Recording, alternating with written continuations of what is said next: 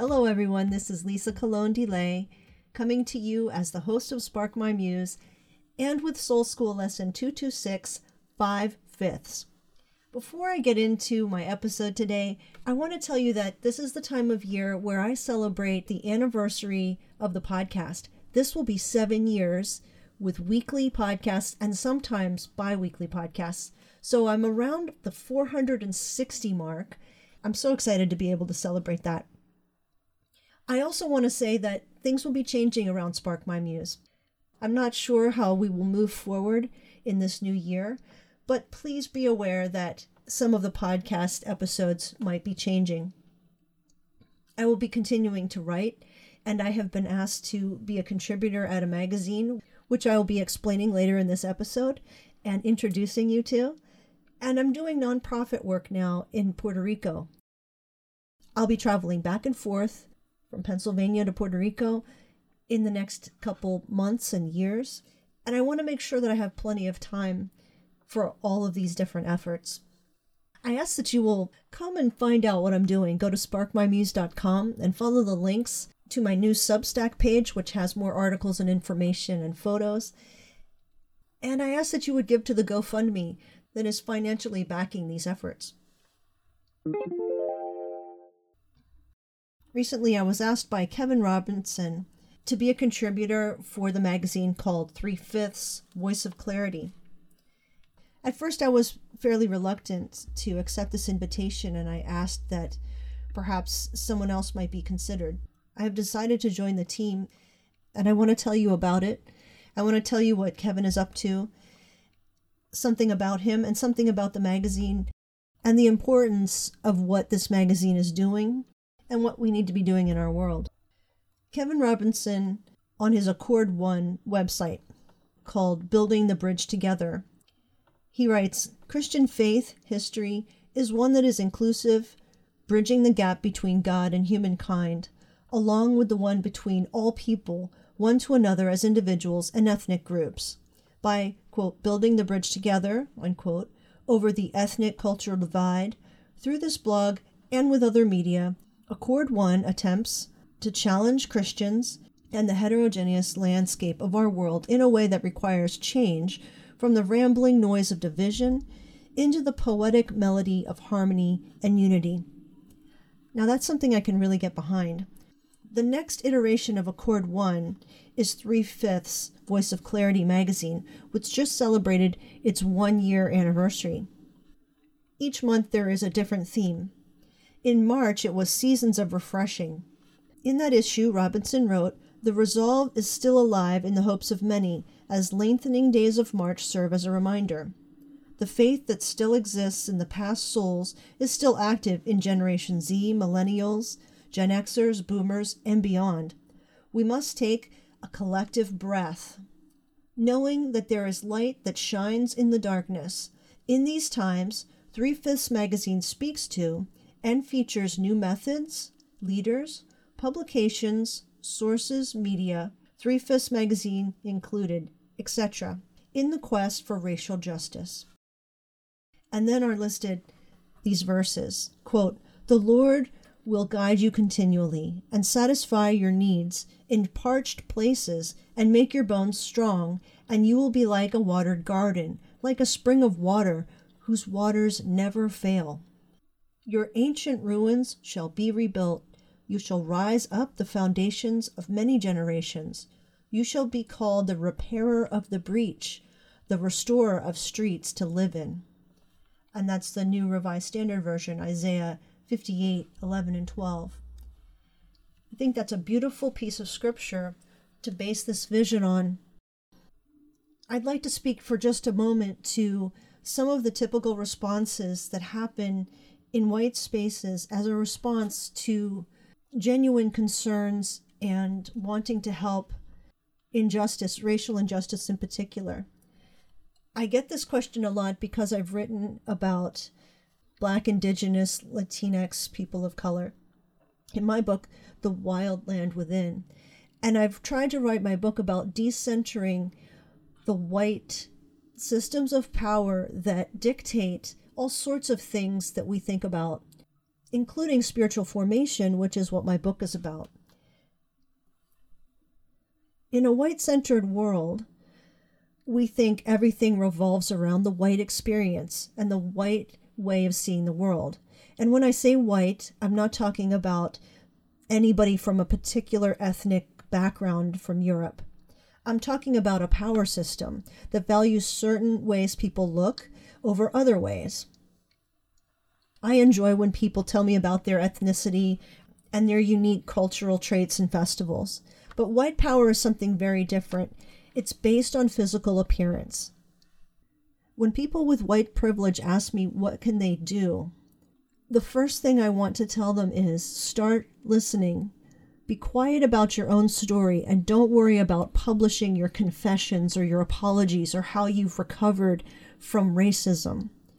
We don't need more of those stories those stories continue to center whiteness and white experiences.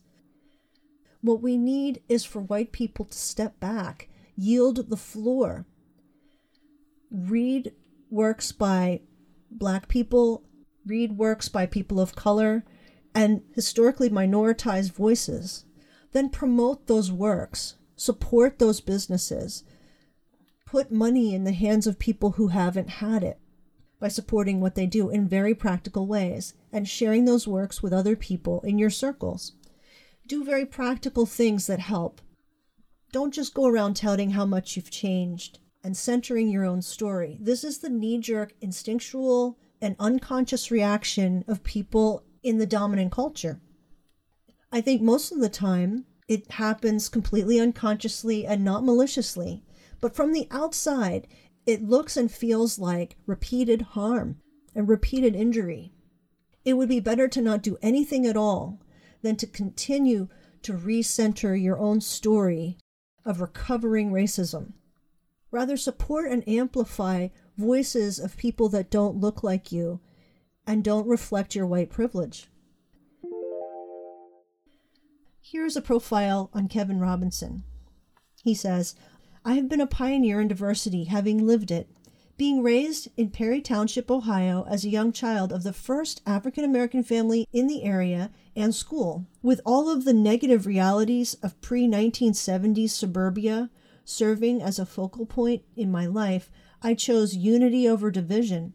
Many years in the making through a long career as a professional firefighter, achievements getting a bachelor's degree, senior co pastor, and staff pastor, evangelist, consultant, mentor, and mediator to many in the area of multicultural ministry.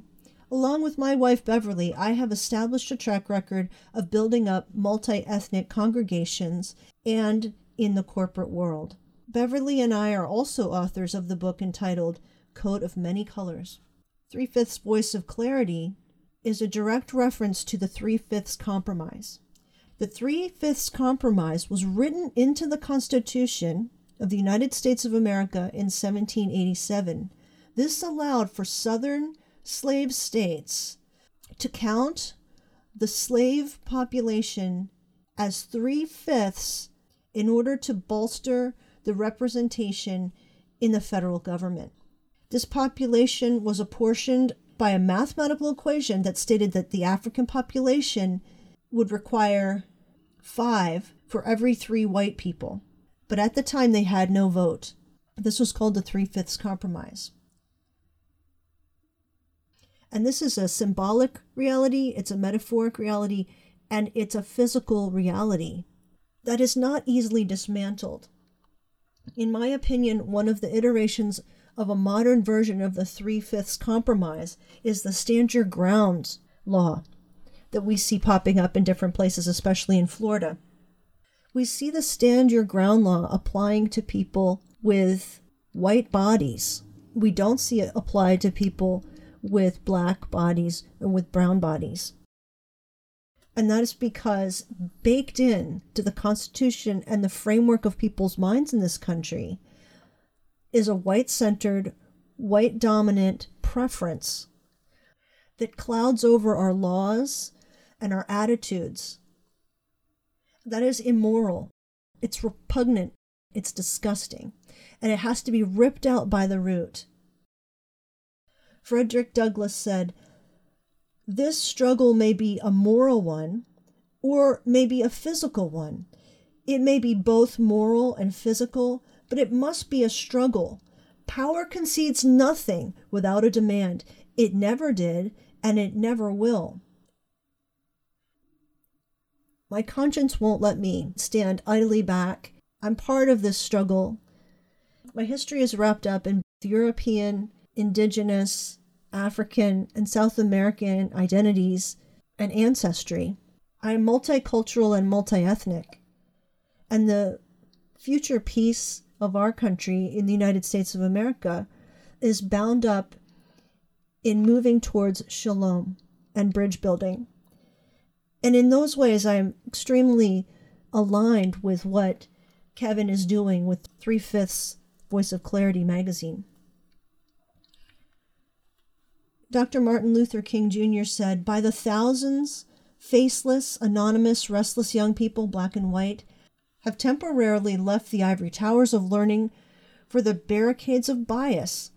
Their courageous and disciplined activities have come as a refreshing oasis in a desert sweltering with the heat of injustice. And I think that is what Kevin Robinson is calling us to do as writers and contributors of Three Fifths Magazine. I will be leaving a link to Three Fifths Magazine. I'd like you to check it out. He has a collection of us as writers from a whole bunch of various different backgrounds, and it's important work. So I hope you'll go check it out. I also invite you to be part of my book club, The Wild Land Within. That occurs on Sunday evenings at 7. Join that by going to tiny.cc forward slash WLW. Those are three capital letters WLW, Wild Land Within. And finally, I leave you with a prayer for social justice. This is found on the website threefifths.online. And it's from the Book of Common Prayer, September 1979. For social justice, grant, O God, that your holy and life giving Spirit may so move every human heart that barriers which divide us may crumble, suspicions disappear, hatred cease, that our divisions being healed, we may live in justice and peace through Jesus Christ our Lord. Amen. Thank you so much for listening today and I wish you blessing and peace.